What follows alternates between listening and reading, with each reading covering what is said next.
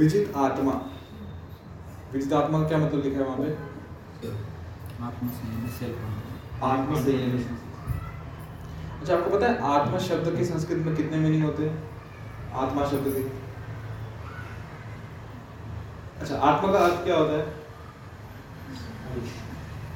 आत्मा एक मतलब आत्मा जो हम परमात्मा का अंश एक मतलब आत्मा। ऐसे संस्कृत में आत्मा के बहुत सारे मतलब है। कभी कभी इंद्रियों को भी आत्मा कहा जाता है। कभी कभी मन को आत्मा कहते हैं शरीर को आत्मा कहते हैं फिर जो आत्मा है उसे भी आत्मा कहते हैं और जो परम आत्मा है उसे भी आत्मा कहते हैं। पर वो परमात्मा है। तो अभी जब कह रहे हैं विजित आत्मा मतलब आत्मा को जीतने वाला आत्मा को कौन जीतेगा? तो यहाँ पे आत्मा का शब्द आत्मा नहीं है। आत्मा का शब्द है इंद्रिया। जिसने इंद्रिय को जीत लिया है। यहाँ पे आत्मा का अर्थ क्या है? इंद्रिय। जिसने इंद्रियों को जीत लिया है। जब कह रहे हैं ना आत्म संयमी विजित आत्मा, किसको जीत लिया है? इंद्रियों को जीत लिया है। देखो, आग भी आगे जित इंद्रिया इंद्रियों को जीतने वाला आत्म संयमी है, जिसने इंद्रियों को जीत लिया है। सर्वभूत, समस्त जीवों के प्रति आत्मभूत आत्मा, दयालु कुर्वन अपनी कर्म में लगे रहकर भी ना कभी नहीं देवते बनता है।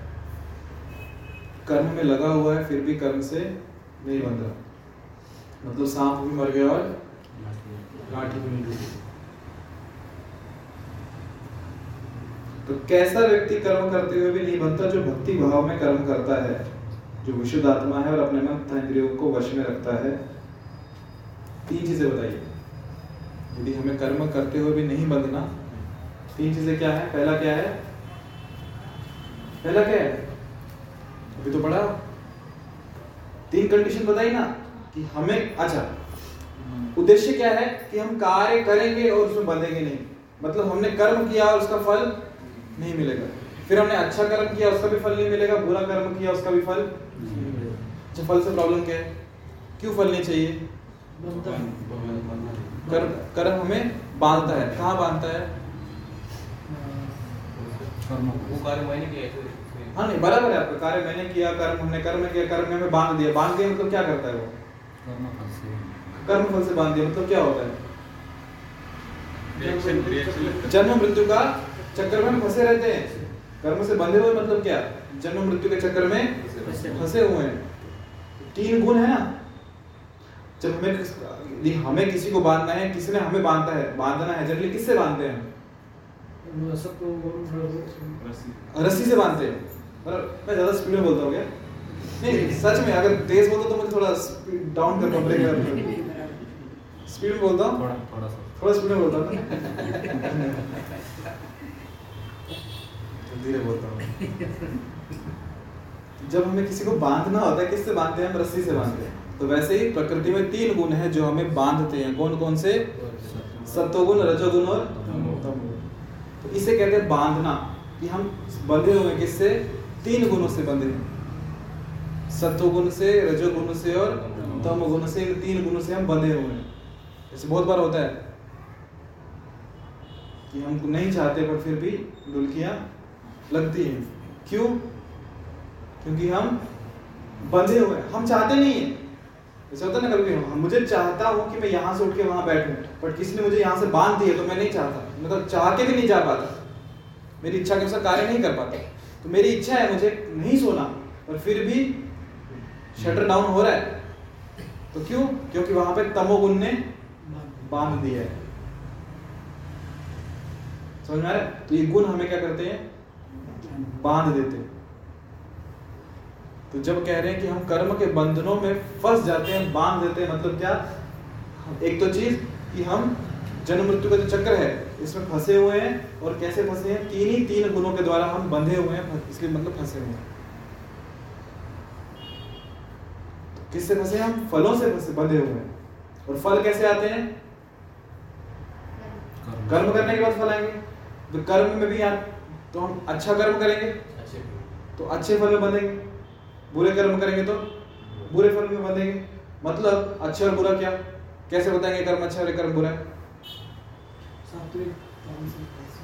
ये तो तीन गुणों में आ गए। पर एक कर्म अच्छा है बुरा कैसे पता चलेगा?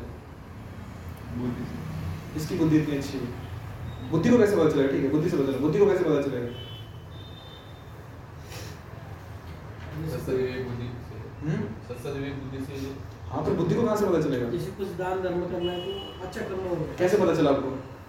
शास्त्रों का शास्त्र में लिख पढ़ेंगे। शास्त्रों में। शास्त्र में जो बताया गया ये सही है मतलब वो अच्छे कर्म है। शास्त्र में बताया गया ऐसा नहीं करना चाहिए तो बुरे कर्म शास्त्र होते क्योंकि शास्त्र भगवान की वाणी है। बराबर?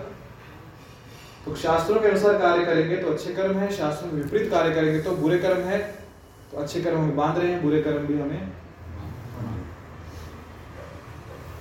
पिछली बार हमने देखा था उदाहरण, लोग प्याऊ खोलते हैं अच्छा कर्म है, बुरा कर्म अच्छा कर्म लोग कपड़े दान में देते हैं अच्छा कर्म बुरा कर्म अच्छा कर्म लोग भोजन दूसरों को खिलाते हैं अच्छा कर्म बुरा कर्म। बुरा कर्म क्या है? कोई पानी पी रहा है, उसके मुँह से पानी छीन ले। बुरा कर्म है ना? हाँ है ना? बुरा कर्म नहीं है? है ना? कंफ्यूजन किस बात का है। दूसरा बुरा कर्म क्या है? किसी का हक का जो प्रॉपर्टी है उसको छीन लेना, बुरा कर्म है किसी के चोरी करना, किसी को मारना, बुरा कर्म है बराबर ये क्या है? बुरे कर्म। तो भी बुरे कर्म करेंगे तो क्या मिलेगा? बुरा फल मिलेगा। हमको दोबारा आना पड़ेगा, उसकी सजा भुगतने के लिए दोबारा एक शरीर मिलेगा हमें, जहाँ पे हमारे घर में चोरी हो जाएगी, या हमें, हमारी कोई पिटाई करेगा। बराबर? या कोई हम हम, हमें हमें अगले जन्म में पानी को तरस जाएँगे क्योंकि हमने किसी के मुँह से पानी छीन लिया था किसी को पीने नहीं उदाहरण दे रहा हूँ तो ये हो गया बुरा कर्म, इसका फल मिला। अभी अच्छे कर्म का फल अच्छा बुरे कर्म के फल के लिए हमको दोबारा आना पड़ा। दोबारा शरीर लेंगे तो मतलब सुख, दुख, फिर साइकिल चलेगा। अभी अच्छा कर्म करने का फल क्या होता है? कि हमने किसी को पानी पिलाया। मतलब अगले जन्म में हमारा जन्म कहाँ होगा? ऐसे घराने में होगा जहाँ पानी की कोई कमी नहीं होगी। होता है? मतलब हो सकता है कि पूरे बालू जो पानी नहीं है, पर उसके घर में बोर है, उसको पानी खत्म नहीं होता। रहता ना? आगे किसी सब पड़ोसी परेशान, यहाँ पानी किसके घर में बोर नहीं लिए? या फिर किसी नदी के किनारे जन्म हुआ है। इतना पानी पानी की कमी नहीं। क्यों पिछले जन्म पानी पिलाया था किसी दूसरा उदाहरण, कि इस जन्म में मैंने बहुत वस्त्र दान किए, कपड़े दान किए सबको। अगले जन्म में ऐसे घर में पैदा हुआ कि मेरे पिताजी टेक्सटाइल इंडस्ट्री के मालिक हैं कपड़ों की इंडस्ट्री है, कोई फैक्ट्री है, कोई कमी कभी बहुत किसी को स्टेशनरी दान में की है तो पिताजी की अपनी किताब पुस्तकों की दुकान है। तो वो फल भुगतने वापस शरीर लेना पड़ेगा। आना पड़ा नहीं पे फल भुगतने के लिए। से एक व्यक्ति था, वो बहुत अन्न दान करता था। बहुत अन्न दान किया उसने। अभी अन्न लेने भी तो आना है।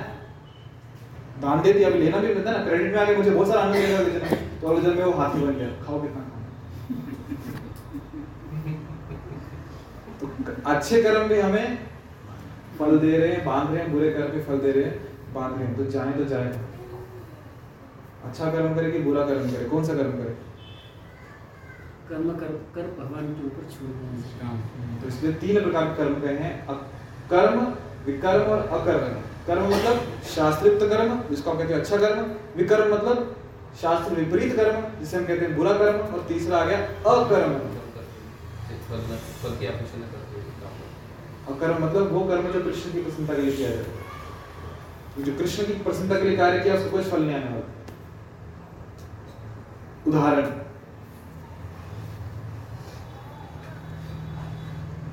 इंडियन आर्मी सेना। उसमें सेना को जब युद्ध होता है बॉर्डर पे उसके हाथ में क्या होती है? राइफल होती है। उस राइफल से वो क्या करता है? सामने दुश्मन को गोली मार देता है दुश्मन मर जाता है। और ये केस हो गया जहाँ पर उसने बॉर्डर पे दुश्मन को गोली से मार दिया। दूसरा केस, वो घर पे आया है और बंदूक साथ में लेके आया। पड़ोसी से जमी नहीं पड़ोसी को गोली से मार दिया।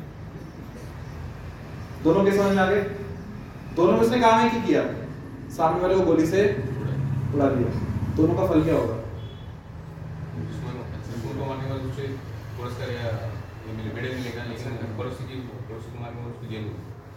जेल में। फांसी भी हो सकती पहले तो कोर्ट मार्शल होगा। तो एक तो शास्त्र शास्त्र के मतलब शास्त्र में जैसे कहा था उसके विपरीत कार्य किया। अपने खुद की पर्सनल खुन्नस निकाली। और एक जहाँ पे सरकार ने कहा था कि उसको मारो, सरकार का आदेश था उसे मारो तो कुछ फल लगा क्या उसको? कुछ फल नहीं लगा। कुछ पाप नहीं लगा उसको। तो वैसे ही सरकार कृष्ण के जब कार्य कर रहे हैं तो कुछ फल नहीं लगेगा। मुक्त हो जाएँगे।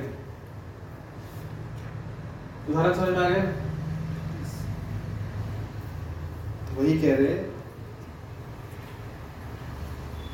कि कर्म करके भी कर्म के बंधन में नहीं फंसना ये समझ में आ गया कि कर्म के बंधन में कैसे नहीं फंसता?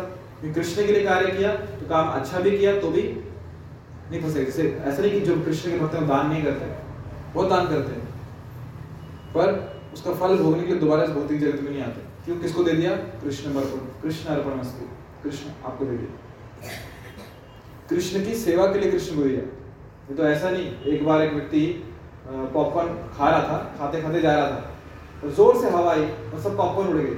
अभी उसने देखा पॉपकॉर्न उड़ गए मुझे मिलने नहीं वाले। कृष्ण अर्पण मस्तु कृष्ण तुम ले लो।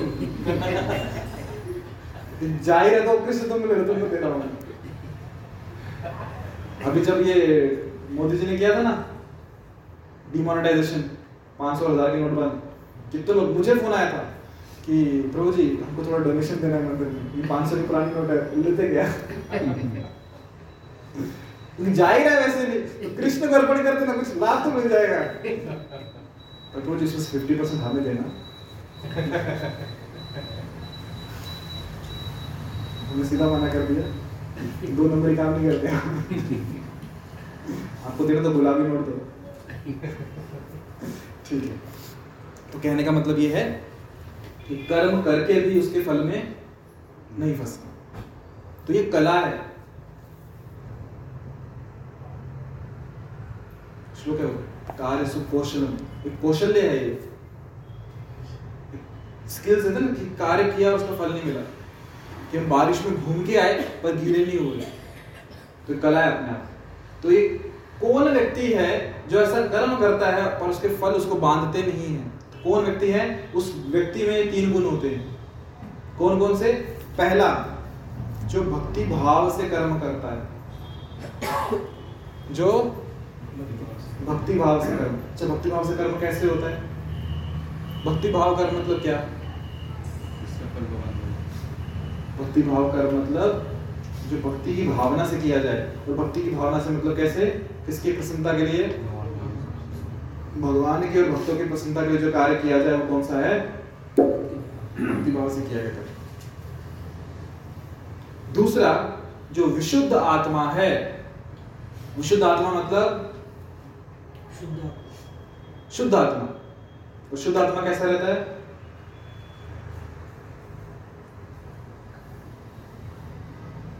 अच्छा मलिन आत्मा कैसा रहता है? आपने कभी शुद्ध आत्माएँ देखी हैं? जो जो राग राग द्वेष षड्रुप रहते हैं उसमें वो मलिन आत्मा। अच्छा आपको सिंपल भाषा में बताऊँ आपने कभी गंदा कपड़ा देखा है? मैली चादर देखी है? तो साफ़ सुथरी चादर देखी है? उसे बोलते हैं शुद्ध चादर। स्वच्छ, निर्मल। क्यों निर्मल है? क्योंकि उसमें से गंदगी निकल गई। वैसे शुद्ध आत्मा, विशुद्ध आत्मा कौन है जिसकी आत्मा में से गंदगी और गंदगी क्या है? गंदगी क्या है? विकार कौन से विकार? नाम बताओ ना थोड़े। काम क्रोध लोभ मोह मद मत्सर। ये क्या है? षडरिपु कहते हैं इसे। छह दुश्मन जो कि मन को गंदा कर देते हैं। काम मतलब कामनाएँ। कैसी कामनाएँ? कृष्ण को भूल के मैं स्वयं आनंद उठाना चाहता हूँ ऐसी कामनाएँ। ये हृदय को क्या करती है? मलिन कर देती है। दूसरा क्रोध गुस्सा।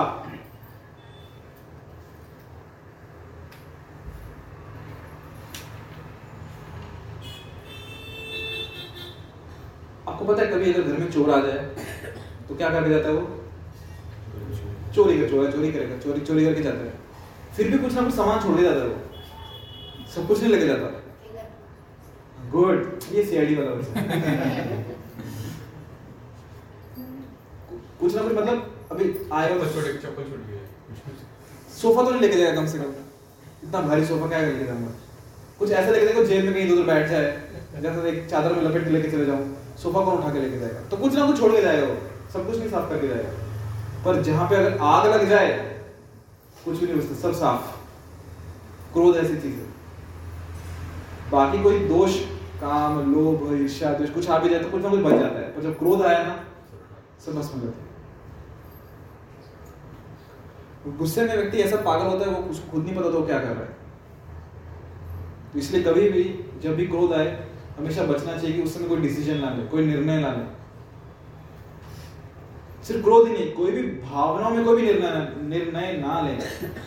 एक बार भावनाओं को निकल जाने दो, फिर निर्णय लो। ज़्यादा खुशी में भी निर्णय लेना चाहिए। याद है दशरथ महाराज ने निर्णय लिया था खुशी खुशी में? रानी, तुमको दो बार देता हूँ। मांगो क्या मांगना है? रानी ने कहा समय आने पर मांगो इसलिए भावनाओं में बह के डिसीज़न नहीं लेना चाहिए। चाहे वो गुस्से की भावना हो, चाहे वो आनंद की भावना हो, चाहे वो दुख की भावना हो। भावना को एक बार निकल जाने दो, फिर निर्णय लो। तो काम हो गया क्रोध, हो गया लोभ, लालच, नरक के तीन द्वारे काम, क्रोध, लोभ। फिर कौन है? मोह, जहाँ व्यक्ति भ्रमित हो जाता है, फिर और क्या बचा? मद, पागलपन, मात्सर्य मतलब ईर्ष्या। दूसरों से जलन होती है तो मुझसे बेहतर कैसे? तो ये क्या है? छह मलिन बात चलती गंदगी क्या है? बात चलती शुद्ध आत्मा। शुद्ध आत्मा कैसा होता है? उसके अंदर ये छह दुर्गुण, ये मलिनता गंदगी नहीं रहती तो भक्ति भाव से कर्म करता है, विशुद्ध आत्मा है, और तीसरा अपने मन तथा इंद्रियों को वश में रखता है। मन और इंद्रियों को वश। कौन सी इंद्रियाँ? कौन सी इंद्रियाँ? पाँच ज्ञान इंद्रिय, पाँच कर्म इंद्रिय, दस इंद्रियाँ हो गई। इंद्रियों को वश में रखता है, नियंत्रण में रखता है और विशेषकर मन को नियंत्रण में रखता है। तो ये तीन व्यक्ति जो कार्य करता है, ऐसा व्यक्ति कर्म करते हुए उनके फलों से बंधता तो इन तीनों में से हम कितनी कैटेगरी में तक पहुँचे अभी तक? क्योंकि हम भी चाहते हैं ना कि हम कर्म करें, उसके फल से बंधे नहीं। तो हमको भी यहाँ पे देखना पड़ेगा, हम कहाँ स्टैंड करते हैं। बराबर? तो पहला है, क्या है? पहला क्या है? बोलो ना, क्या लिखा पहला क्या है? भक्ति भाव से कर्म करना। तो पहले क्या हमारे कर्म भक्ति भाव से होते हैं? क्या हम कार्य, जो कार्य करते हैं, कृष्ण को प्रसन्न करने के लिए करते हैं, भक्तों को प्रसन्न करने के लिए करते हैं? यदि हाँ तो ठीक है फ़र्स्ट लेवल क्लियर यदि नहीं तो करने का प्रयास करना चाहिए। दूसरा क्या है? विशुद्ध आत्मा क्या हम विशुद्ध आत्मा बन चुके हैं? एकदम स्वच्छ हो चुके हैं हृदय साफ़ हो चुका है। यदि हो गया है बहुत बढ़िया। नहीं हुआ है तो करने का प्रयास करना चाहिए। तीसरा क्या है? जितेंद्रिय मन और इंद्रियों को वश में रखना। तो क्या हमारी मन और इंद्रिय वश में है? क्या हम जब चाहें जैसा चाहें वैसे मन और इंद्रिय नाचती हैं? या हमारा मनोरंजन हमें नचाते हैं। तो यदि तीनों टिक टिक टिक सही है मतलब हम जो भी कर्म कर रहे हैं कॉन्ग्रेचुलेशन उसके फल में आप बंधने वाले नहीं। और यदि एक भी क्रॉस है, तीन में से एक भी क्रॉस है तो थोड़ा सोचना पड़ेगा कि हम कर्म तो कर रहे हैं फल में बंध ना जाए। तो ठीक है, यदि आपके तीनों टिक हैं तो आगे बढ़ते हैं। उसके बाद क्या होगा पता है? आप विशुद्ध आत्मा है अब भगव, क्या? भक्तिमय कर्म कर रहे हैं, भक्ति भाव से कर्म कर रहे हैं, तीसरा आपके मन और इंद्रिय आपके वश में है। उसका लाभ ये है कि आपका कोई भी शत्रु नहीं है। क्या लिखा है? वह सबको प्रिय होता है सभी लोग उसे प्रिय होते हैं। सब लोग आपको प्रिय हैं और आप सभी लोगों को प्रिय हो। आपको कोई भी शत्रु नहीं है। ऐसे होता है ना? जनरली भक्तों का कोई शत्रु नहीं होता। उदाहरण युधिष्ठिर महाराज तो फिर महाभारत का युद्ध क्यों हुआ? युधिष्ठिर महाराज को कहते थे अजात शत्रु कि उनका कोई भी शत्रु नहीं था कोई पैदा नहीं उनका शत्रु कभी ये महाभारत युद्ध कैसे हुआ? अठारह अक्षरों की सेना लड़ी साढ़े दस से ग्यारह दस से। क्योंकि लोग उन्हें शत्रु मानते थे वो किसी को अपना शत्रु नहीं मानते। ये भक्त का लक्षण है। समोहम सर्वभूतेषु। पंडिता समदर्शिना सबको समान भाव से देखते हैं। सभी लोग उसे प्रिय होते हैं। और वो भी सभी लोगों को प्रिय होता है। कौन? भक्त। ये समझ में आ रहा है दोनों में अंतर? एक है, एक क्या लिखा है? वह सबों को प्रिय होता है और सभी लोग उसे प्रिय होते हैं। दोनों में अंतर क्या है? दोनों में क्या अंतर है? वह सबों को प्रिय होता है और सभी लोग उसे प्रिय होते हैं। दोनों में अंतर क्या है? तो बताएगा वो सबसे भी प्रेम करता है मतलब प्रिय है और दूसरे को उससे प्रिय उसे प्रेम करते हैं ठीक है। चलो एक चीज़ समझ में आ गई कि जो भक्त है वो सबसे प्रेम करता है। क्योंकि वो शुद्ध जीवात्मा है है ना? कहीं दोष नहीं देखता सबको प्रेम करता है। पर बाकी लोग उससे प्रेम करते हैं ये बात समझ नहीं है ऐसा क्यों? बाकी लोग भक्त से क्यों प्रेम करते हैं? ऐसी क्या विशेषता है भक्त में? क्योंकि वो प्रेम देता है तो प्रेम आता है उससे। तो एक उत्तर दे रहे प्रभु जी के ऊपर आपका नाम क्या प्रभु जी सॉरी विकास पाटिल। विकास पाटिल। वो प्रेम देता है उसके बदले में उसे भी प्रेम मिलता है। बढ़िया। और अच्छा आप सब लोग भक्त हो ना विशुद्ध आत्मा। तो आपको अनुभव रहेगा कि लोग आपसे बहुत प्रेम करते हैं। क्यों करते हैं? ये है, तो जैसा जैसा अपन लोगों से प्रेम लोगों या अपने से प्रेम करते हैं ऐसा ऐसे होता है। इधर लोग बाकी लोग भी उनसे प्रेम करते हैं। तो प्रश्न घुमाऊँगे आप एक व्यक्ति दूसरे व्यक्ति से द्वेष क्यों करता है? नफरत क्यों करता है? उसके अंदर मत मत से। शेड्यूल के कारण forgiveness हाँ? important अच्छा और?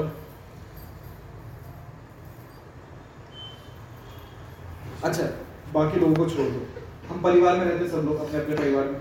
ठीक है? हम परिवार से सब एक दूसरे को प्रेम करते करते फिर भी कभी कभी ऐसा होता है कि सामने लोग गुस्सा आता है। अपनी विचार उसको पटके अपने विचार उसको पढ़ते नहीं मतलब क्या? बराबर है आपको उत्तर। अपने विचार पढ़ते नहीं मतलब क्या?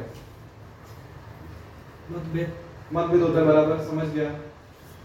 थोड़ा और सिंपल कर सकते हैं उसको। हमें किसी व्यक्ति पे कब गुस्सा आता है? अपनी इच्छा के विरुद्ध काम करता है। सिंपल भाषा में यदि वो हमारी इंद्र तृप्ति में टांग अड़ा रहता है इसलिए गुस्सा आता है बराबर? इंद्र तृप्ति कब होती है? या तो इंद्रियों के स्तर पे क्योंकि मन की छठी इंद्रिय है तो मन के स्तर पे भी होती है। मुझे अच्छा खाना है एक ही गुलाब जामुन है। उसने हाथ मार लिया तो गुस्सा था मेरे लिए नहीं रखा? होता है ऐसा? होता है ऐसा? फिर झगड़ा होता है, क्यों? मेरी इंद्र तृप्ति में हाथ साफ़ लिया टीवी चल रहा है। एक बोलता है, चैनल मुझे सोनी देखना है बोलता मुझे स्टार प्लस देखना है। कोई बोलता नहीं, मुझे न्यूज़ सुननी है। तो फिर क्या होता है? वर्ल्ड वॉर थ्री विश्व युद्ध क्यों? क्योंकि ये सामने वाला व्यक्ति मेरी इंद्र तृप्ति में बाधा डाल रहा है। इसलिए क्या होता है फिर? झगड़ा। द्वेष। बराबर? और जैसा आपने कहा कि जब हमारी इच्छा के अनुसार नहीं होता आपने क्या कहा था? पटके पटता नहीं मतलब क्या? मतलब मेरी इच्छा के अनुसार कार्य नहीं हो रहा। उसकी इच्छा लगे मेरी इच्छा लगे आपस पट नहीं रहा। मन मुटाव हो गया। क्यों? मेरा मन चाहता है कि ऐसे। तो मुझे अपने मन को संतुष्ट करना है पर सामने वाले की इच्छा अलग है। तो फिर क्या होता है? द्वेष होता है। अभी जब बात हो रही है कि भक्त जो है उसका कोई शत्रु नहीं है। सब लोग भक्त से प्रेम करते हैं। क्यों? क्योंकि उसे इंद्र तृप्ति करने की इच्छा ही नहीं। एक ही गुलाब जामुन तुम वाला मुझे वैसे नहीं झगड़े का सवाल मैं टीवी देखता ही तो जो चैनल देखना देख लो तुमको स्टार प्लस देखना है, सास बहू देखनी है, न्यूज़ देखना है, क्या देखना देखो तो देखना ही नहीं टीवी। झगड़ा खत्म। इसलिए भक्त को सब प्रेम करते हैं। क्योंकि इंद्र तृप्ति सवाल महात्मा गांधी की ऑटोबायोग्राफी है माय एक्सपेरिमेंट्स विद ट्रुथ वो पढ़ रहा था मैं। तो उसमें वर्णन आता है कि महात्मा गांधी शराब नहीं पीते थे। तो जहाँ पे वो थे विदेश में तो वहाँ पे क्या होता है एक बॉटल मिलती थी शराब की। क्लास में उदाहरण दे रहा हूँ आया पढ़ा था याद आ गया तो बता रहा हूँ तो एक बॉटल तीन लोगों में मिलती थी मेस में। तीन लोगों में एक बॉटल तो ये दो दोस्त हमेशा गांधी जी को साथ में लेके जाते थे। समझ गए क्यों? क्योंकि ये हमारी इंद्र तृप्ति में बाधा नहीं डालेगा। इसका क्लास आधा हम दोनों शेयर कर लेंगे तो इसलिए भक्त सबको प्रिय होता है, क्योंकि वो किसी की इंद्र तृप्ति में बाधा नहीं डालता।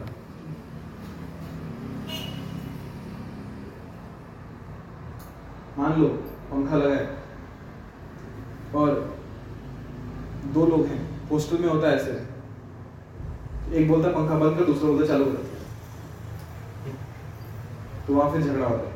इसको ये पसंद नहीं, उसको वो पसंद नहीं, ये पंखे वाला है ये बिना पंखे वाला है। तो भक्तों का क्या करेगा? तो तुमको पंखा चाहिए ना, लगा लो। मैं दो तीन कंबल उड़ के मेरी वजह से तुम्हारी तृप्ति में बाधा नहीं पड़ना चाहिए। इस कारण से जो भक्त है क्योंकि सहिष्णु है, वो भी सुनी चाहिए। है ना? खुद मान की अपेक्षा नहीं, दूसरों को मान देता है। इस कारण से जो भक्त है, वो सबों को प्रिय होता है। युधिष्ठिर महाराज तो यहाँ तक बोले ठीक है पाँच गाँव भी दे दो, हम उसमें कर चला लेंगे क्षत्रिय है ना, बिना राज्य के तो रह नहीं सकते। तो तुम पूरा राज्य ले लो, हमको सिर्फ़ पाँच गाँव दे दो, काम खत्म। इसलिए भक्त सबको प्रिय होता है। सबको। यदि हम भी चाहते हैं ना कि सब हमको प्रेम करें तो सिंपल है भक्त बन जाओ। क्योंकि भक्त को इंद्र तृप्ति करने की कोई इच्छा नहीं है इसलिए दूसरे की इंद्र तृप्ति में बाधा नहीं डालेगा। किसी की इंद्र तृप्ति के लिए कंपटीशन का सोर्स नहीं बनेगा बराबर? भक्त किसी की इंद्र तृप्ति में बाधा नहीं डालता। इसलिए सबको क्या है। प्रिय है। फिर शास्त्र में ऐसे उदाहरण आते हैं। जहाँ पे भक्तों ने जानबूझ के दूसरों की तृप्ति में बाधा डाल दी। उदाहरण है कोई याद आपको शास्त्रों में से? शास्त्र तो पढ़े होंगे ना आपने? नली कुबेर मणिग्रह धन्यवाद। मस्त पार्टी चालू थी इनकी। Swimming pool party. इंद्र तृप्ति फुल। और बीच में कौन आ गया? टाइमिंग ही खराब हम टीवी देख रहे हैं, अच्छे से, और भाई, तभी कोई तो प्रभु जी आ गए। प्रभु जी अभी आ गए इतना शो चल रहा है। इंद्र तृप्ति में बाधा। अभी वही हुआ। तो अभी बाधा डाल दी किसकी तृप्ति में? नल कुबेर मणिग्रीव। फिर प्रिय हुए कि नहीं नारद मुनि उनके? नहीं। प्रिय हुए कि नहीं नारद मुनि? नहीं हुए। बाद में नल कुबेर मणिग्रीव बहुत बहुत धन्यवाद करते नारद मुनि का। कि आपने हमें शाप दिया। क्योंकि हम जन्म कहाँ पे हुआ? नंद बाबा के आँगन में। कृष्ण की पूरी बाल लीला हमको देखने को मिली। प्रिय हो गए ना? एक बार नारद मंदिर जाते हैं। एक था शिकारी जिसका नाम था मृगारी। क्या नृत्य थी उसकी? जानवरों को आधा मारता था। पूरा भी नहीं कितना? आधा मारा था। जो बाकी आधा उनको तड़प तड़प के मरवाता था। उसको देखने में बहुत मज़ा आता था। उस साइको केस था वो। उसको जानवरों को तड़पने, तड़पते देखने बहुत मज़ा आता था। नारद मुनि पहुँच गए, बोले, आधा क्यों मारते हो? उसको पूरा मारो। हम लोग सोचे कि नारद मुनि बोल रहे हैं पूरा मारो इसको। क्योंकि उसको अगर बोलते थे, मारो मत तो सुनता नहीं था। उसको उसकी भाषा में बोला, इसको आधा मत मारो उसको पूरा मारो। बाद में उसको लाइव डेमोन्स्ट्रेशन दिखाया नरक में क्या क्या होने वाला तुम्हारे कैसे पकौड़े तले जाने वाले थोड़ा उसको लगा, थोड़ा श्रद्धा पूर्वक उसने मान लिया और उसको बोला कि अपना धनुष तोड़ दो। और ये नाम जप करो, हरे कृष्ण महामंत्र लो जाके कुटिया बनाओ, नाम जप करो। तुम्हारे भोजन की सबकी व्यवस्था हो जाएगी। तुलसी महारानी को रखो बीच में, तुम पति पत्नी बैठ के नाम जप करो। थोड़ी श्रद्धा थी, रखी श्रद्धा और वैसा किया, नाम जप करने लगे। जब नाम जप करने लगे तो गाँव वालों ने देखा, अरे तो सुधर गया। कहा मात्र जानवरों का भी नाम जप कर रहे बैठे तो उसके लिए जब उसको मिलने जा रहे थे तो कुछ ना कुछ प्रथा है भारत में कि जब तो कुछ लेके जाते कुछ ना कुछ फल, सब्ज़ी लेके जाते थे ये मृगारी सोच रहे हमारे गुरु महाराज कितने अच्छे रोज हमारे लिए फल, सब्ज़ी बेच रहे और बाद में नारद मुनि अपने मित्र पर्वत मुनि को लेके आते हैं वहाँ पे मिलने के लिए। जब ये भिखारी जाता है कि गुरु महाराज आए तो रास्ते में जो चींटियाँ जा रही होती हैं, उनको भी कपड़े से साइड करता है। डांस करते करते जाता है। चींटियों को होना पड़ेगा। पूरा परिवर्तन हो गया। तो अभी ये साधु नारद मुनि उसके प्रिय हुए कि दुश्मन हो गए? क्षणिक समय के लिए, कुछ समय के लिए लग सकता है कि जो साधु है, ये गलत व्यक्ति है। परंतु साधु सबको प्रिय होता है। क्यों? क्योंकि उसका कुछ खुद का स्वार्थ नहीं होता, स्वयं को स्वार्थ नहीं होता। वो यदि किसी की इंद्र तृप्ति में बाधा भी बन रहा है तो उसके लाभ के लिए। उसको कंपटीशन नहीं चाहिए। नल कुबेर मणिग्रीव जब पार्टी कर रहे थे, सरोवर में तो नारद मुनि इसलिए नहीं गए। तुम अकेले अकेले क्यों मज़े कर रहे हो? मुझे थोड़ा हिस्सा दो। उनकी इंद्र तृप्ति में बाधा बने क्यों? उनके लाभ के लिए। साधु कभी भी आपको कंपटीशन नहीं देगा। कौन? भक्त। इसलिए आप लोगों का भी अनुभव होगा कि जब आप कहीं पे जा रहे हो, किसी को मिल रहे हो तो लोग आपको बहुत आदर सम्मान देते हैं। है ना? आपसे प्रेम करते हैं। क्यों? क्योंकि उनको पता है ये व्यक्ति हमारी इंद्र तृप्ति में बाधा नहीं बनेगा, अर्थात ये हमसे कुछ चाहता नहीं है, इसका कुछ स्वार्थ नहीं जब शिल प्रभुपाद विदेश में गए थे, सत्तर साल की उम्र में, जितने भी नव युवक थे वहाँ पे, युवक, युवतियाँ, नौजवान 26 सेकेंड एवेन्यू स्टोर फ्रंट तो सब लोग वहाँ पे आते थे प्रभुपाद जी को सुनने के लिए और प्रभुपाद उनको इंग्लिश में लेक्चर देते थे that too in Bengali accent मतलब बंगाली इंग्लिश, भारत में जब कोई इंग्लिश बोलता है, आपको पता है कैसे बोलते हैं? है ना? One two three five six बाकी आप समझ आ रहे। तो हम भारतीयों की अलग इंग्लिश होती है, और विशेषकर उसमें भी प्रभुपाद की बंगाली इंग्लिश बोलते थे। तो प्रभुपाद के शिष्य कहते हैं कि प्रभुपाद जब इंग्लिश बोलते थे, हमें समझ में नहीं आता था इतना कि क्या बोल रहे हैं, क्योंकि वो शब्द भी कैसे थे? फिलोसॉफिकल थे। जो हमने भी कभी ना सुन- कृष्णा कॉन्शियसनेस सेंस ग्रेटिफिकेशन ऐसे शब्द थे। हमारे लिए नए शब्द थे फिलोसफी में। वैसे कुछ समझ नहीं आती थी। पर हम फिर भी बैठते थे और सुनते थे। क्योंकि हमें एक चीज़ पता थी कि ये व्यक्ति हमें लूटने नहीं आया है, ये हमको चीट करने नहीं आया, हमको धोखा देने में फंसाने के लिए नहीं आया है। ये विश्वास था मन में, इसलिए वहाँ बैठे थे। भक्त सबको प्रिय प्रिय होता है। विशुद्ध आत्मा श्री प्रभुपाद शुद्ध थे। वहाँ देने गए थे ना कि उनसे कुछ इंद्र तृप्ति के साधन लेने। ये क्लियर कि भक्त क्यों सबको प्रिय होता है? क्यों प्रिय होता है? बाधा नहीं बनते किसी किसी की इंद्र तृप्ति में बाधा नहीं बाधा नहीं होना वो कहावत है ना इंग्लिश में? You scratch my back I scratch your back मतलब व्यक्ति खुद की पीठ तो खुजला नहीं सकता। तो बाजू वाले को बोल तू मेरी पीठ खुजला मैं तुम्हारी पीठ खुजला दूँगा. अर्थात इस जगत में जो संबंध बनते हैं कैसे बनते हैं? कि मैं तुम्हारी इंद्र तृप्ति में सहायता करता हूँ तुम मेरी इंद्र तृप्ति में सहायता करो। मैं बाज़ार में जाके तुम्हारे प्रोडक्ट्स बेच के लाता हूँ तो मेरे लिए मुझे सैलरी दो। संबंध ऐसे ही बनते हैं ना। मैं तुम्हारे लिए कुछ अच्छा करता हूँ तुम मुझे ये अच्छा करो। मतलब दोस्त कौन जो मेरी इंद्र तृप्ति में सहायता करे? दुश्मन कौन जो मेरी इंद्र तृप्ति में बाधा बने? ये इस जगत की दोस्त और दुश्मन की परिभाषा है। बराबर है? सुना ही होगा आपने? A friend in need is a friend indeed ज़रूरत में काम आए वही। क्या बोलना तो विशुद्ध आत्मा जो भक्त है, वो क्या है?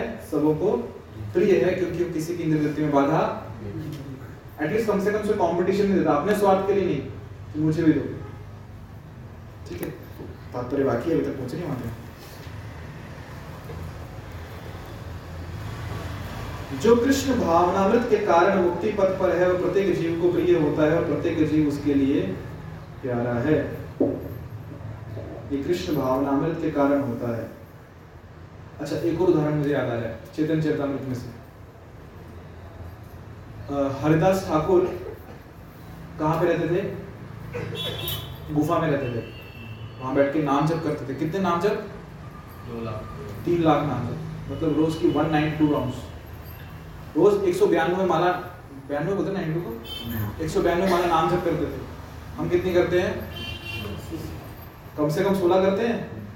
पता नहीं क्यों जब भी किसी को बताता हूँ ना हरदास ठाकुर एक सौ बानवे नाम जप करते उनको इतना बड़ा झटका लगता है कि मुझे कैसे मतलब बैठते कैसे तो इतना देर?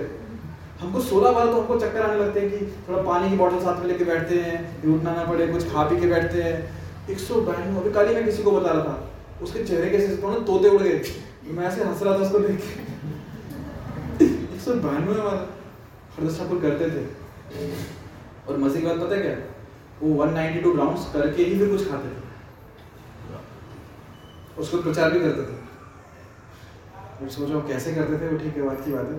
तो एक गुफा में बैठ के नाम जप करते थे और गुफा में उनके साथ कौन रहता था, पता है क्या? एक काला विशैला सर्प। और सांप इतना विशैला था जो सांस लेता छोड़ता था पूरी गुफा में उसकी बदबू आती थी अभी लोग वहाँ पे हरिदास ठाकुर जी के दर्शन करना आना चाहते थे, पर आए तो आए कैसे? उनका साथ में एक और है, किराएदार सांप। तो फिर भी हृदय सागर कोई टेंशन नहीं क्यों? भक्त किसी द्वेष नहीं करता, वो सबको प्रिय होता है। इंसान छोड़ो, पशुओं को भी प्रिय है। सांप बाजू में वो हृदय ठाकुर कुछ नहीं कर रहा और हृदय ठाकुर भी उसको कुछ नहीं कर रहे।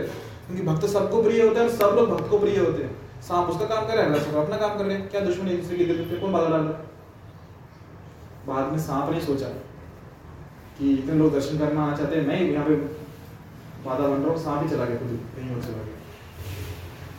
लेकिन भक्त सबको प्रिय होता है।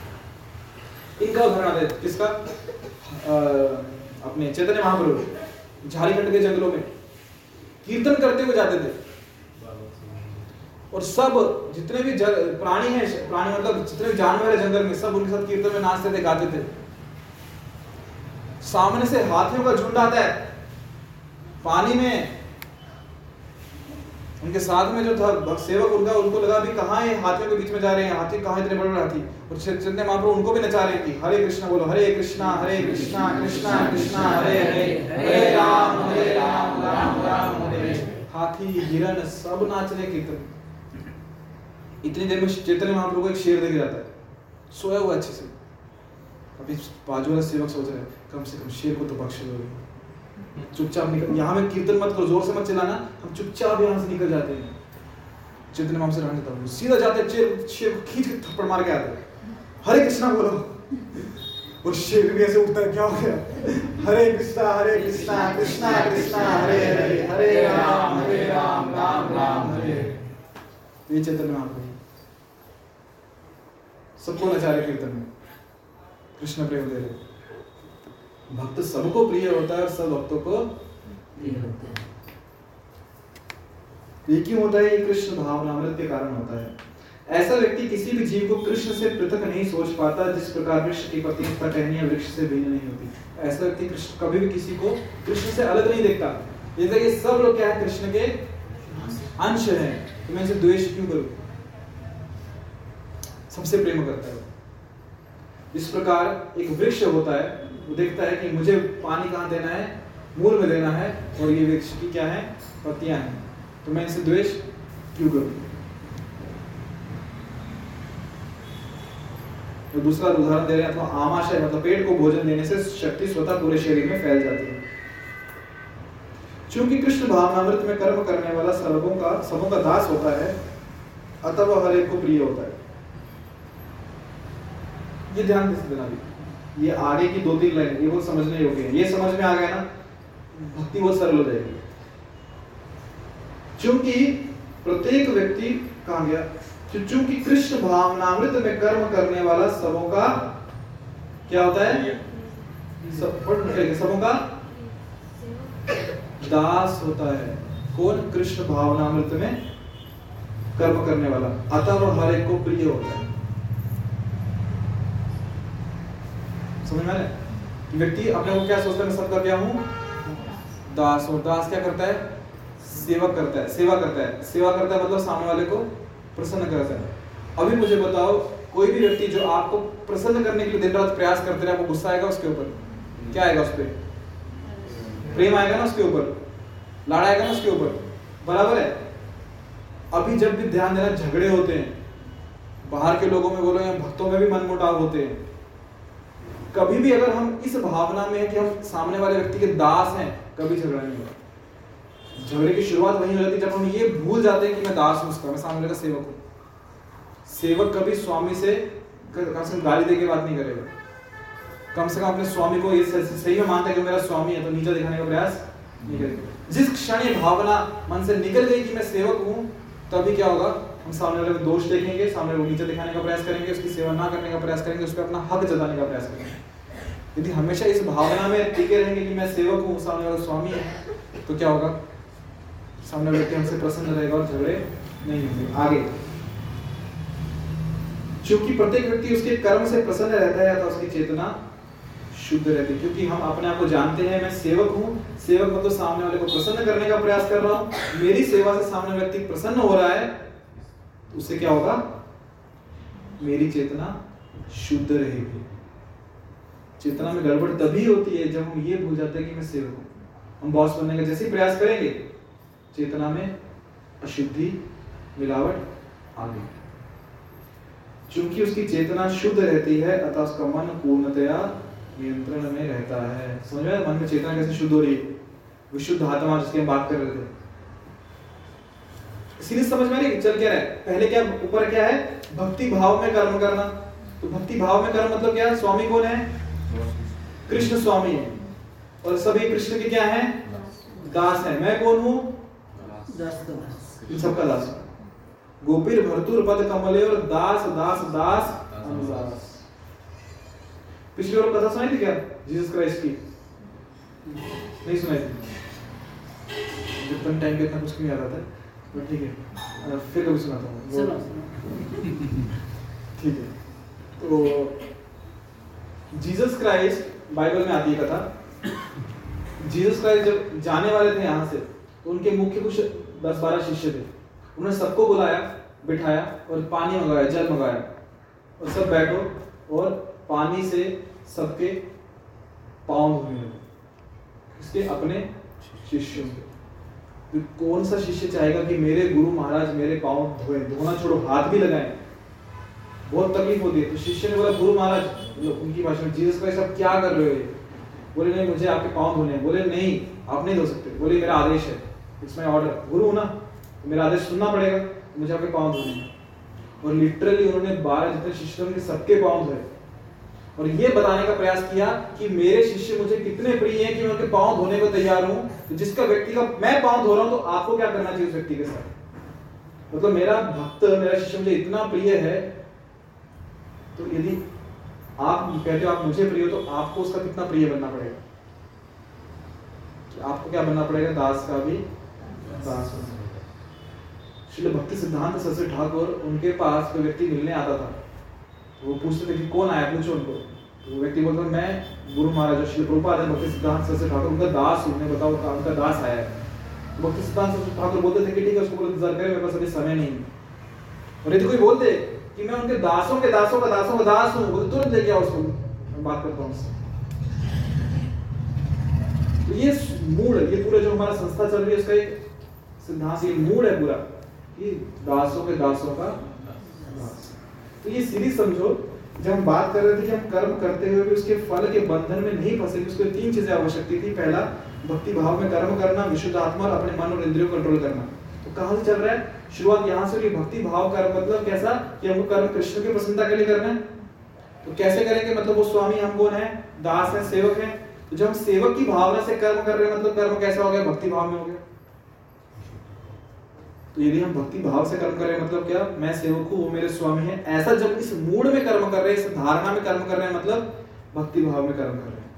तो पहला बॉक्स टिक हो गया, पहली कंडीशन फुलफिल अब जब हम खुद को दास समझते हुए भक्ति भाव से कर्म कर रहे हैं, सामने वाले की प्रसन्नता के लिए कर्म कर रहे हैं तो अपने आप हम क्या बन जाएँगे? हृदय शुद्ध हो जाएगा। लिखे ना वहाँ पे? उसकी चेतना शुद्ध हो जाती है क्योंकि वो सबकी प्रसन्नता के लिए कार्य कर रहा है। तो बन गया विशुद्ध आत्मा। दूसरा बॉक्स भी टिक हो गया। दूसरी कंडीशन फुलफिल हो गई। आगे बढ़ते हैं। क्योंकि उसकी चेतना शुद्ध रहती है, अतः उसका मन पूर्णतया नियंत्रण में रहता है। चेतना शुद्ध है तो मन भी क्या हो जाता है? नियंत्रण में आएगा अभी आगे कह रहे हैं, क्योंकि मन के नियंत्रण होने से उसकी इंद्रियाँ भी क्या हो जाती हैं? संयमित हो जाती हैं। तीनों फुलफिल होगी कंडीशन मन भी नियंत्रण में आ गया। इंद्रिया नियंत्रण में आ गई। इंद्रिया नियंत्रण में क्यों आए क्योंकि मन नियंत्रण में आ गया। मन नियंत्रण में क्यों आए क्योंकि चित्त शुद्ध हो गया। चित्त शुद्ध कैसे हुआ? क्योंकि हमने जो कृष्ण भावना में कर्म किया कृष्ण भावना में कर्म किया मतलब स्वयं को सेवक समझ दास समझते हुए काम किया। किसका दास? कृष्ण का और जो भक्त समुदाय में है सबका दास। फिर वो भक्त हमसे 20 साल छोटा हो या 30 साल बड़ा हो, इससे फ़र्क नहीं पड़ता। हम उसके सेवक हैं। ठीक है? और कभी कभी सेवक को स्वामी को डांटना भी पड़ता है। मतलब बेशक हो सकता है कि हमसे छोटे हैं, दस बीस साल, हम उनके सेवक हैं, पर फिर भी डांटना पड़े सेवा है हमारी, डांटेंगे तो गलत काम करेंगे। तो ये, क्या बोलते हैं मेच्योरिटी बोलते हैं उसको कि, कि कहाँ क्या करना है पर अल्टीमेटली हम क्या हैं?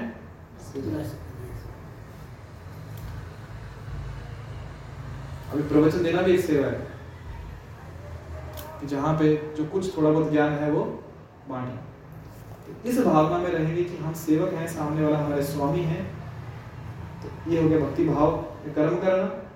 उससे क्या होगा?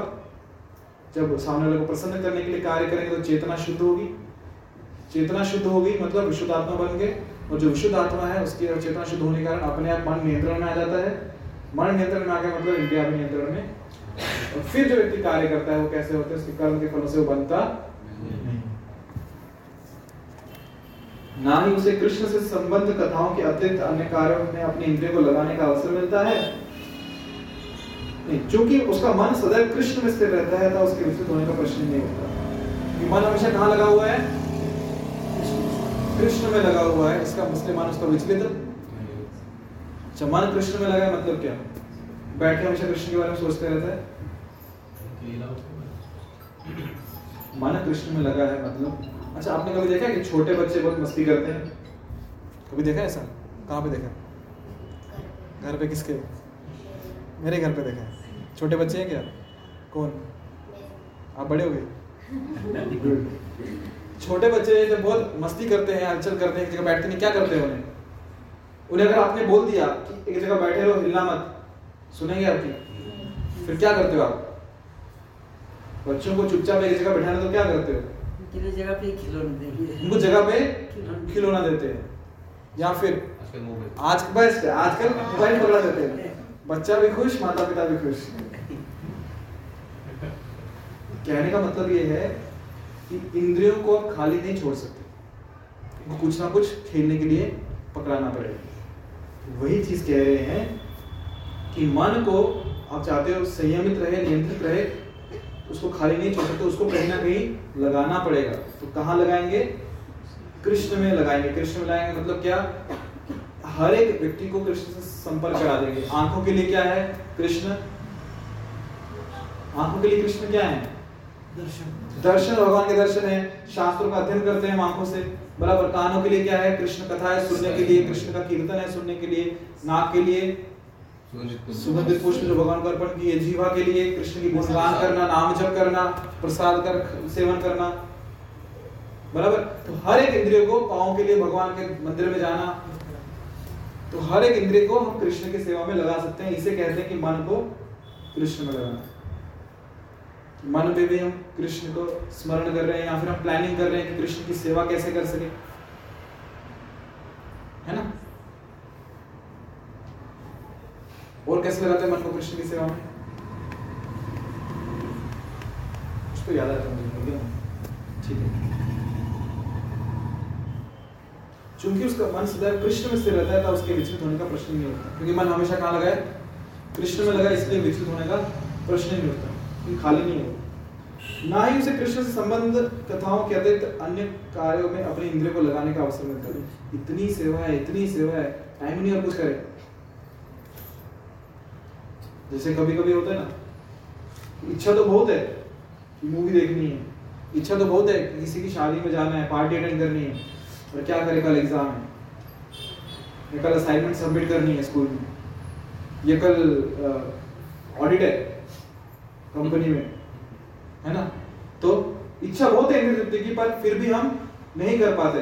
या फिर कोई कस्टमर आ गया क्लाइंट आ गया उसको अटेंड करना पड़ेगा। इच्छा तो बहुत है कि टीवी देखना है या फिर कहीं पार्टी अटेंड करने किसी को मिलने जाना पर अभी समय नहीं है। क्यों? मन और इंद्रिया एक विशेष कार्य में बिज़ी हो गई है। तो वैसे जब हमारा मन और इंद्रिया कृष्ण की सेवा में बिज़ी रहेगा तो इंद्र तृप्ति करने का हमें समय नहीं। तो वहाँ पे इंद्रियों को हमें कंट्रोल करना नहीं पड़ेगा। हो जाएगी जब हमने पूरी तरह अपने मन और इंद्रियों को कृष्ण की सेवा में लगा दिया।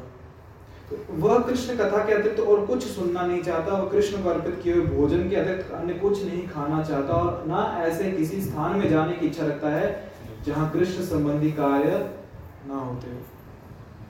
बहुत सारे भक्तों का अनुभव है, जो भक्त अनुभव शेयर करते हैं कि पहले बहुत पार्टी में जाना अच्छा लगता, वहाँ डांस करना अच्छा लगता, वहाँ पे गप्पे मारना अच्छा लगता। पर अभी जब से कृष्ण कथा में आए सत्संग में आते हैं, अभी वहाँ पे बोर होने लगता है। क्यों? हमारी पसंद के गाने नहीं होते, हमारी पसंद का भोजन नहीं होता, हमारी पसंद के लोग नहीं होते, हमारी पसंद की चर्चा नहीं होती। करेंगे क्या? खाली पेट गए थे, खाली पेट वापस आना पड़ता फिर घर में आके भोजन बना के खाते। तो ये भक्त के लक्षण है। अतः उसकी इंद्रियाँ क्या है अभी? वश में रहती हैं। ऐसा व्यक्ति जिसकी इंद्रियाँ संयमित हो वो किसी के प्रति अपराध नहीं कर सकता। फिर से सुनना। ऐसा व्यक्ति जिसकी इंद्रिया क्या हो? संयमित हो मतलब नियंत्रण में हो वो किसी के प्रति अपराध नहीं कर सकता। क्यों नहीं कर सकता बताओ? जिसकी इंद्रिया नियंत्रित है वो किसी के प्रति अपराध क्यों नहीं कर सकता? उसका उसका भाव शुद्ध होता भाव शुद्ध होता है। आपने क्या बोला? मन कंट्रोल के कारण वही ना इंद्रिया नियंत्रित में है मतलब क्या? जितेंद्र उन्होंने जो भी सब नियंत्रण में। हाँ तो फिर ठीक है वो सब बराबर है पर वो किसी के प्रति अपराध क्यों नहीं कर सकता? जब किसी के प्रति अपराध करना मतलब क्या? उसका मन दुखा रहा उसका मन दुखाना। बराबर? मन दुखाना मतलब उसकी इच्छा के विरुद्ध कार्य करना। उसकी इंद्रिय तृप्ति में बाधा डालना। जिसकी इंद्रिय नियंत्रित है मन नियंत्रित है तो किसी का मन दुखाएगा नहीं किसी की तृप्ति में बाधा बनेगा नहीं। तो इसलिए किसी के प्रति अपराध नहीं कर सकता। सत सत विवेक बुद्धि से वो वो मतलब विचार करेगा। विवेक बुद्धि से विचार करेगा। यहाँ तो खुद झुक जाएगा सहिष्णु बन जाएगा। उसे कम मिलेगा चलेगा। आप ले लो मुझे कम भी मिला चलेगा। प्रसाद संडे फीस्ट है। प्रसाद कम बना है। रोज ही आप खा लो। हमारा कुछ नहीं चलेगा। तो किसी की दिल में बाधा नहीं बनती तो अपराध भी नहीं कर सकता। बाहर के जगत में थोड़ा सा तो जल्दी जल्दी प्लेट लेके आगे जाओ हमें पहले तो, तो दूसरे व्यक्ति को अपराध लगेगा ना? मतलब उसको प्रति अपराध हो जाएगा। अरे कितना मुझे दिया नहीं सब कुछ खा गए आधा तक तो खा सकते सोचता व्यक्ति बराबर है? परंतु ये भक्त है ये जो भक्त है ये किसी की इंद्रिय तृप्ति में बाधा नहीं बनता। इसलिए क्योंकि इसका मन और इंद्रिय नियंत्रण में है इसलिए किसी के प्रति अपराध नहीं कर सकता। क्योंकि वो व्यक्ति हमेशा दूसरों का क्या करता है? भला करना चाहता है। इस पर कोई ये प्रश्न कर सकता है तो फिर अर्जुन अन्यों के प्रति युद्ध में आक्रामक क्यों था? भक्त अपराध नहीं करता ना किसी के प्रति? यहाँ तो अब- अर्जुन तो एकदम खुलेआम तो उसने कतलेआम। आपने कहा किसी का मन नहीं दुखाना उसने सब कुछ दुखाया।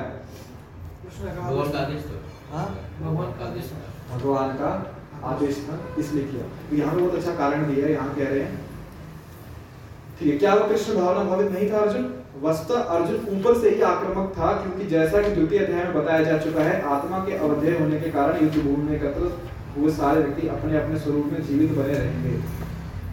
ठीक है अतः आध्यात्मिक दृष्टि से कुरुक्षेत्र की युद्ध भूमि में कोई मारा नहीं गया। कुरुक्षेत्र की युद्ध भूमि में कोई मारा नहीं नहीं। सब जीवित थे क्या खून की नदियाँ वही थी वहाँ पे। तो कैसे कह सकते कोई मारा नहीं वहाँ पे? कोई मरा ही नहीं? भगवान के आदेश के अनुसार काम करने के वास्ते वो उनको कुछ पाप नहीं नहीं, वो सब ठीक है। हम कह रहे हैं कि मतलब यहाँ पे जो कह रहे हैं प्रभुपाद तात्पर्य में कि वहाँ कोई मरा ही नहीं युद्ध भूमि में। अठारह शून्य सेना थी। तो कह रहे कोई मरा नहीं वहाँ पे। कैसे संभव है? आत्मा को कोई मार क्योंकि शरीर शरीर से शरीर हमारे लेकिन भगवान के दृष्टि में थे वो। ज्ञानतर हो गया उनका। दूसरे शरीर इसलिए हाँ। क्या बोला हमने? आत्मा के स्तर पर तो मारा नहीं जाता। आत्मा कभी मरता नहीं है। होता नहीं। अच्छा गीता में एक श्लोक है कौन बताएगा? कि ऐसा नहीं था कि पहले हम नहीं थे तुम नहीं थे या अभी हम नहीं है बाद में हम नहीं रहेंगे। कौन सा है? हाँ बराबर कौन सा? न जाए थे रहते वहाँ लाचे ठीक है तो आत्मा को मार नहीं सकता? और कौन सा हाँ? बराबर कौन बोला? धन्यवाद। नत्वे वाहम जातु नासम नत्वम नेमे जनाधिपा। आगे। न चैव न भविष्याम सर्वे वयमत परम। अर्जुन, ऐसा नहीं था कि पहले मैं नहीं था या तुम नहीं थे, या भविष्य में हम नहीं रहेंगे। आत्मा शाश्वत है, वो हमेशा रहता है। तो जब यहाँ पे इतने सारे शरीर मारे गए तो केवल क्या हुआ? शरीर दिखा कि वो कट गया, मर गया, आत्मा कोई नहीं मरा। आगे कहते हैं, वहाँ पर वो अपने अपने स्वरूप में जीवित बने रहेंगे। अतः आध्यात्मिक दृष्टि से कुरुक्षेत्र की युद्ध भूमि में कोई मारा नहीं गया। वहाँ पर स्थित कृष्ण की आज्ञा से केवल उनके वस्त्र बदल दिए गए। केवल वस्त्र बदले। कौन सा श्लोक है वो? जहाँ पे वस्त्र चेंज होते हैं, बताया गीता में? वासांस जीर्णानि यथा विहाय नवानि गृह्णाति। आगे। नवानि गृह्णाति नरो तथा शरीरानि विहाय जीर्णानि। बस हो गया? जिस प्रकार व्यक्ति पुराने वस्त्रों को त्याग करके नए वस्त्र धारण करता है उसी प्रकार आत्मा पुराने शरीर को त्याग के नया शरीर धारण करते केवल यहाँ पे कपड़े चेंज हुए हैं। तो जिस प्रकार कपड़े बदलने से कोई दुख व्यक्त करता है क्या? पुराने कपड़े, मेरे फटे हुए कपड़े। कितने सालों से हम साथ में थे। चले गए। अभी तो खुशी होती नए कपड़े मिल गए। तो वैसे ही यहाँ पे केवल क्या हुआ वस्त्र परिवर्तन हुआ खुले में सबके सामने। पर आत्मा कोई मरा नहीं, सब वैसे के वैसे ही। अतः अर्जुन कुरुक्षेत्र की युद्ध भूमि में युद्ध करता हुआ भी वस्तुतः युद्ध नहीं कर रहा था। वो युद्ध कर रहा था, फिर भी युद्ध नहीं कर रहा था। कर्म कर रहा था, उसके फल में बंध रहा नहीं था। मतलब उसने कार्य किया भी और नहीं भी किया। वह तो पूर्ण कृष्ण भावना अमृत में कृष्ण के आदेश का पालन मात्र कर रहा था। सरकार ने कहा था, ये युद्ध के मैदान में सामने विपरीत सॉरी सामने के दुश्मन देश का शत्रु है, दुश्मन देश का सैनिक है, इसको गोली मारो। पाप नहीं लगेगा, जेल नहीं होगी, फांसी नहीं होगी। केवल कृष्ण का आदेश का पालन कर रहा था। ऐसा व्यक्ति कभी कर्म बंधन से नहीं बनता। तो जब कोई व्यक्ति मरा तो क्या हुआ? केवल वस्त्र परिवर्तन हुआ। आत्मा कभी मरता नहीं आत्मा शाश्वत है।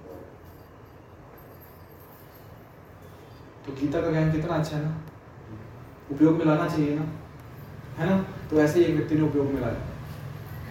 सामने वाले की कनपट्टी पे बंदूक रख दी। और बोला, तुम क्या लेके आए थे और क्या लेके जाओगे जो लिया, यहीं से लिया, जो दोगे यहीं पे लेके जाओगे आत्मा तो अमर है, शरीर तो नाशवान है। तुम तो पहले से अमीर हो। तो श्लोक नैनम चिंदंती शस्त्राणि नैनम पावका। न चैव? न न शोषति। आत्मा को ना हवा सुखा सकती है, ना जल गीला कर सकता है, ना अस्त्र शस्त्र काटा जा सकता है। तुम तो अमर हो। मैं केवल तुम्हारे वस्त्र परिवर्तन कर रहा हूँ। उसको गोली मार। तो बराबर किया उसने? नहीं, आजकल बॉलीवुड में ऐसे देखा जाता है। मुझे किसी ने तो बताया था कि ऐसा मूवी का कोई डायलॉग है। मुझे मुझे पता नहीं पर बताया था मुझे। बराबर किया ना उसने? झूठ बोला क्या उसने? हाँ है ना? झूठ बोला क्या? लेकिन उसने भगवान के आदेश के अनुसार कार्य नहीं किया। उसने अपने मन और इंद्रिय के आदेश के अनुसार कार्य किया। इसलिए उसको सजा बराबर मिलेगी। फांसी, सजाए मौत। तो अभी उसके साथ भी वही होगा। तुम्हारा भी शरीर तो नाशवान है। आत्मा तुम्हारी भी अमर है। वस्त्र परिवर्तन करते तुम्हारे। अर्जुन के साथ ऐसा नहीं हुआ, पर क्यों? कृष्ण का आदेश था कि ना, इनका वध करो। तुम नहीं करने वाले तो मैंने पहले से कर दिया। तुम केवल निमित्त बनो।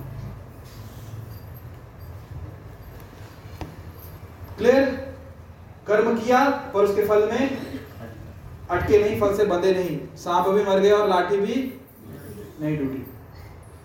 तो कौन व्यक्ति है जो कर्म करके भी फल में नहीं बंधता? तीन तीन चीज़ें। पहला क्या है? काम, कार्य जो है भक्ति भाव से होना चाहिए। दूसरा व्यक्ति विशुद्ध आत्मा होना चाहिए, इसका हृदय शुद्ध होना चाहिए। तीसरा जितेंद्र या उसका मन और इंद्रियों पे नियंत्रण होना चाहिए। जो ऐसा व्यक्ति है वो जब कार्य करता है उसके फलों से बनता तो ऐसा व्यक्ति कैसे बनेंगे? कृष्ण भावना भक्त कर्म मतलब क्या? भगवान की सेवा। मूड क्या होना चाहिए? हम कौन है? दास है। सामने वाला व्यक्ति हमारा कौन है? स्वामी है क्योंकि वो कृष्ण का सेवक है। कृष्ण का अंश है इसलिए सामने वाला व्यक्ति मेरा मेरा स्वामी है मैं उनका सेवक। तो इस भावना में कर्म। पहला चीज़ हो गया दूसरा क्या है? विशुद्ध आत्मा विशुद्ध आत्मा कब बनते हैं हम? हाँ ठीक है। षड विकार से कब मुक्त होते हैं हम? भक्ति भाव से कर्म भक्ति भाव से कर्म करना मतलब? जब इस मूड में काम करते हैं कि हम सामने वाले के सेवक हैं तो हम विशुद्ध आत्मा बनते हैं। और विशुद्ध आत्मा बनने के बाद क्या होता है? मन नियंत्रण में आ जाता है। और मन नियंत्रण में आने के बाद क्या होता है? इंद्रियाँ नियंत्रण में आ जाती है। तो आगे सब एक के बाद एक लाइन में। बराबर? और फिर जब हम कार्य करेंगे वो उसके फल से बंधेंगे? फिर हम दान भी करेंगे तो किसके लिए करेंगे? इंद्र तृप्ति के लिए कि हमको नेक्स्ट जन्म में अच्छा अच्छा मिलेगा। इवन हम एकादशी व्रत का भी पालन कर रहे हैं। महात्मा में तो बहुत कुछ लिखा हुआ है। अगले जन्म में राजा बनेगा इतने अश्वमेध यज्ञों का फल मिलेगा। यदि उसके लिए कर रहे हैं आएँगे बराबर फिर अगले जन्म में राजा बनने के लिए और यदि एकादशी का उपवास कर रहे हैं कृष्ण की प्रसन्नता के लिए काफ़ी है, पर्याप्त है। इसलिए बहुत सारे भक्त कृष्ण एकादशी का माता में पढ़ते भी नहीं। क्यों मन डिस्टर्ब करना फालतू में अरे इतना कुछ मिलने वाला है। कृष्ण की प्रसन्नता हमारे लिए काफ़ी ठीक है।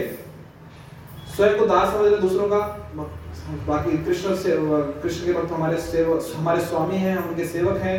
वो करने से हमारा हृदय शुद्धिकरण हुआ, विशुद्ध आत्मा बन गए मन नियंत्रण में आ गए नियंत्रण में आ गई। उसका लाभ क्या होगा? हम सब के क्या हो जाएँगे?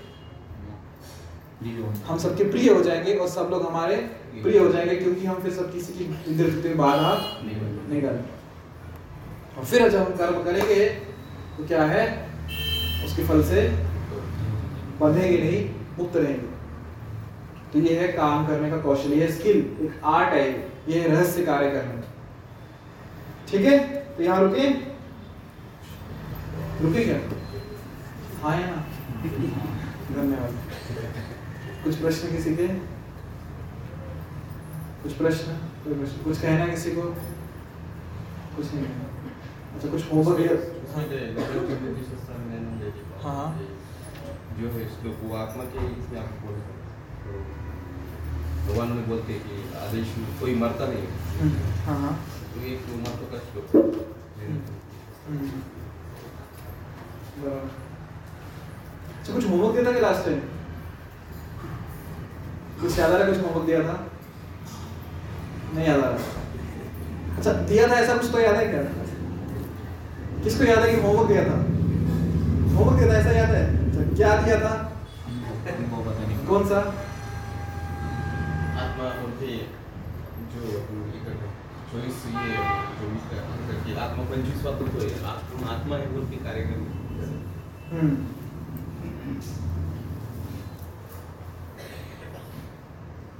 किया था किस, किसने किया? किसने करके देखा था? इंद्रियाँ ये विषय वस्तु के संपर्क में आ रही है। ये मन सोच रहा है मैं नहीं सोच रहा। ये जीव और गुलाब जामुन आपस में संपर्क में आ रहे हैं। ये स्वीट राइस और जीव से वही स्वीट आपस में टच में आ रहे हैं। मैं कुछ नहीं सब देख रहा हूँ इनको। किसने प्रयास किया था? ये सामने वाले कुछ तो गुस्से में बोल रहा है कान सुन रहे हैं मन पे प्रभाव पड़ रहा है मैं सब दोनों को देख रहा हूँ। मैं इनसे अलग हूँ। करने का प्रयास किया था? कैसा अनुभव आया? मैनेजर मुझे बोल रहे थे कि काम हुआ कि मैं मेरी आत्मा को के मैं देख रहा था? तो मैनेजर मुझे गाली मन को गाली रहे मैं उससे अलग हूँ।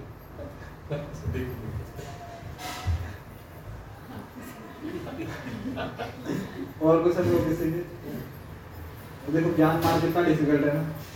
हमारे पास वो भी समय नहीं है सोचने के लिए। तो भक्ति मार्ग में लगो, कृष्ण के सुंदर कार्य करो। पर ये करके देखना चाहिए एक बार कौन सा सांख्य योग? इसलिए नहीं कि उसी मार्ग पर चलना है इसलिए कि अनुभव करके होता क्या है? ये ज्ञानी लोग जब करते हैं सांख्य योग में इतने बैठे रहते ध्यान में रहते करते क्या है लोग? हम ब्रह्मा हम ब्रह्मास्त्र में आता हूँ। एक बार थोड़ा सोच के देखना चाहिए कि होता कैसे? ये इंद्रिय है ये विषय वस्तु है ये मन है ये इंद्रिय है बुद्धि है अहंकार है ये सब कैसे आपस में काम कर रहे हैं कैसे इनका आपस में कार्य चल रहा है? और मैं बस बैठ के देख रहा हूँ। तो कभी करके देखना। हंस हंस के पागल में बैठ के देखना। एक बार ट्राई करके देखना और अपना अनुभव बताना। तो यहाँ रुके हरे कृष्ण। भद्रा श्री भगवद गीता की। श्री गोपाल की। मुझे एक प्रश्न था। अभी जैसे रशिया और यूक्रेन का वार हुआ। तो उधर रशिया के आदेश से उन लोगों ने यूक्रेन के बहुत लोगों की हत्या की। क्योंकि जैसे हम देखेंगे कि वसुधैव कुटुंबकम हम सब भगवान के अंश है तो फिर भी उनको मार रहे हैं। और डेस्टिनेशन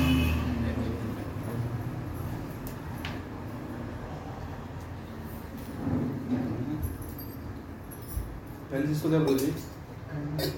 कि क्षत्रिय क्षत्रिय का धर्म है युद्ध करना। और क्षत्रिय यदि युद्ध भूमि में लड़ते लड़ते मर जाए तो एक चीज़ को गारंटी है कि उसे स्वर्ग की प्राप्ति होगी। उसको कुछ नुकसान नहीं होगा। युद्ध भूमि में लड़ते हुए मरा दूसरा आपका क्या प्रश्न क्या था कि उनका? डेस्टिनेशन क्या रहेगा? डेस्टिनेशन क्या रहेगा? देखो एक चीज़ तो फिक्स है कि उन्होंने जीवन जो भर जो कर्म किए वो तो उनके साथ है। उनकी मृत्यु के समय चेतना क्या है? डेस्टिनेशन दो चीज़ों पर निर्भर करता है कि हमने जीवन भर कार्य क्या किए एक, और दूसरा मृत्यु के समय हमारी चेतना क्या है? हमारी इच्छाएँ क्या है? उसके अनुसार हमारी आगे की गति होती है। अभी यदि युद्ध भूमि में मृत्यु हो गई, युद्ध करते करते, दो चीज़ें हो सकती है।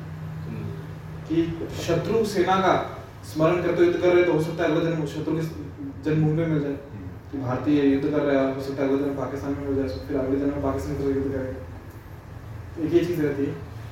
दूसरा युद्ध में हमारे वीर गति को प्राप्त होंगे क्योंकि विशेषकर अगर अपने धर्म का पालन कर रहे हैं क्योंकि अपना क्षत्रिय धर्म है क्षत्रिय धर्म का पालन कर रहा है तो गति ऊँची होगी स्वर्ग की प्राप्ति होगी। वो है ना गीता का श्लोक हत्तो वा, कौन सा श्लोक है जो? हत्तो जात सो मुनि। युद्ध नहीं करोगे हाँ। तो इससे भी वंचित हो जाओगे। युद्ध करोगे तो क्या होगा? युद्ध करते करते मरोगे तो स्वर्ग को प्राप्त करोगे? मर गए तो जीत गए तो भुक्तो भुक्तो मही कुछ तो हाँ तो जीतोगे तो राज्य सुख भोगोगे मर गए तो स्वर्ग का सुख भोगोगे। तो नुकसान कहीं होगी नहीं दोनों हाथों में लड्डू तो रही बात अगला जन्म की आगे गति क्या होगी तो क्षत्रिय अगर क्षत्रिय युद्ध करते करते मर रहा है तो वो भी धर्म पूर्वक कर रहे है। अधर्म से नहीं धर्म पूर्वक युद्ध कर रहा है तो उसको स्वर्ग की प्राप्ति होगी। और बाकी अगली गति क्या होगी उसकी? तो फिर जीवन भर क्या कार्य किए और इसकी इच्छा क्या? इन दो चीज़ों पर निर्भर करता है।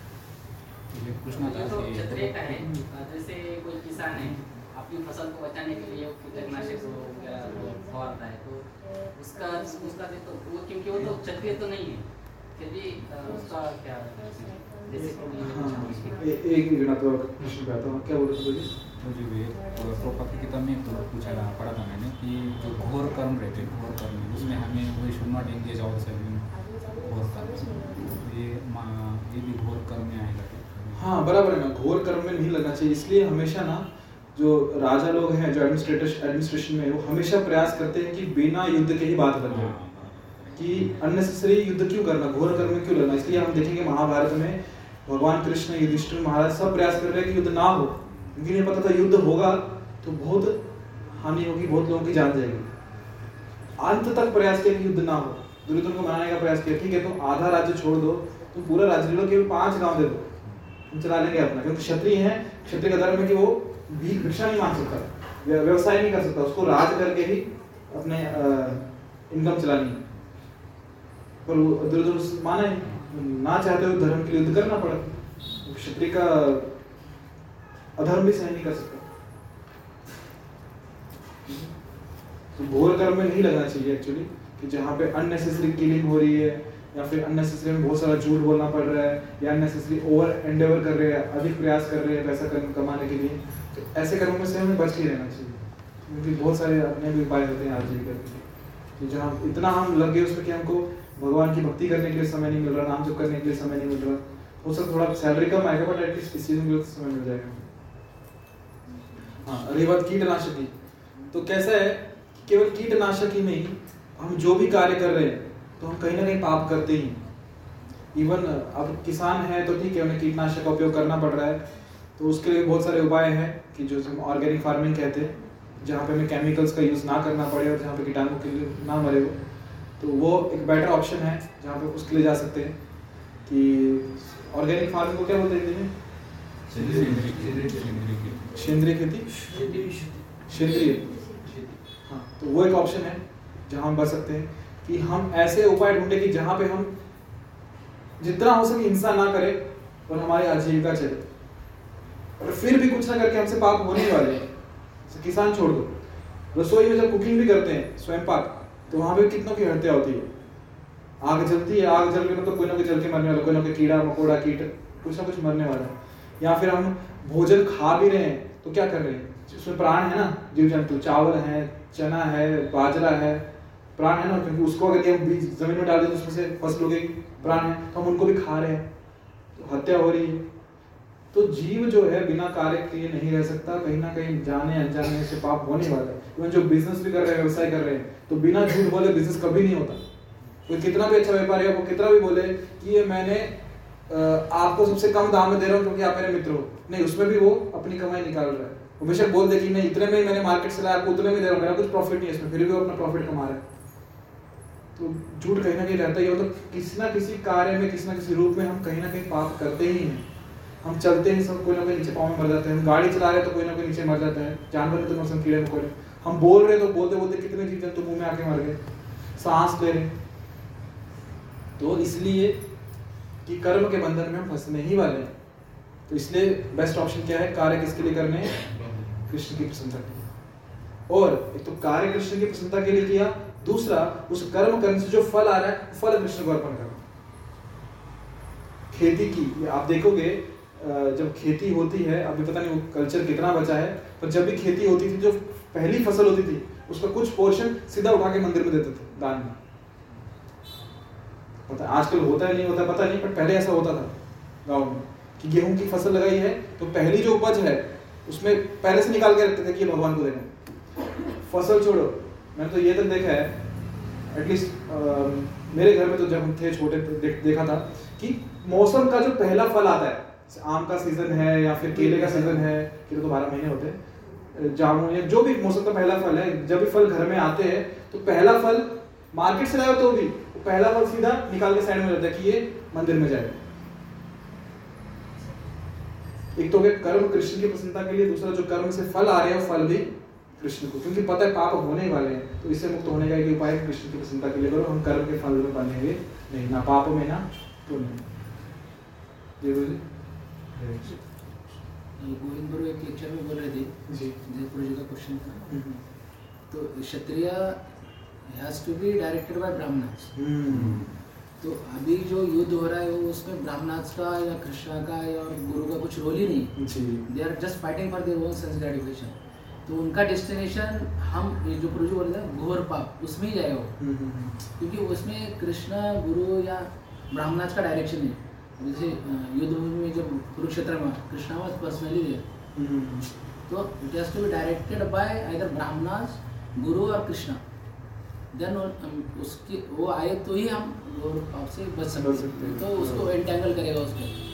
वही ना कि अ, धर्म युद्ध मतलब हाँ। युद्ध भी कर रहे हैं पर धर्म- धर्म पूर्वक कर रहे हैं। जैसे अगर हम ये देखें कि जो शत्रु सेना में भी थे कृष्ण के पास जो अपोजिट साइड में थे वो भी क्योंकि क्षत्रिय थे तो उनका भी स्वर्ग फिक्स था क्योंकि क्योंकि धार्मिक नीति से कर रहे थे।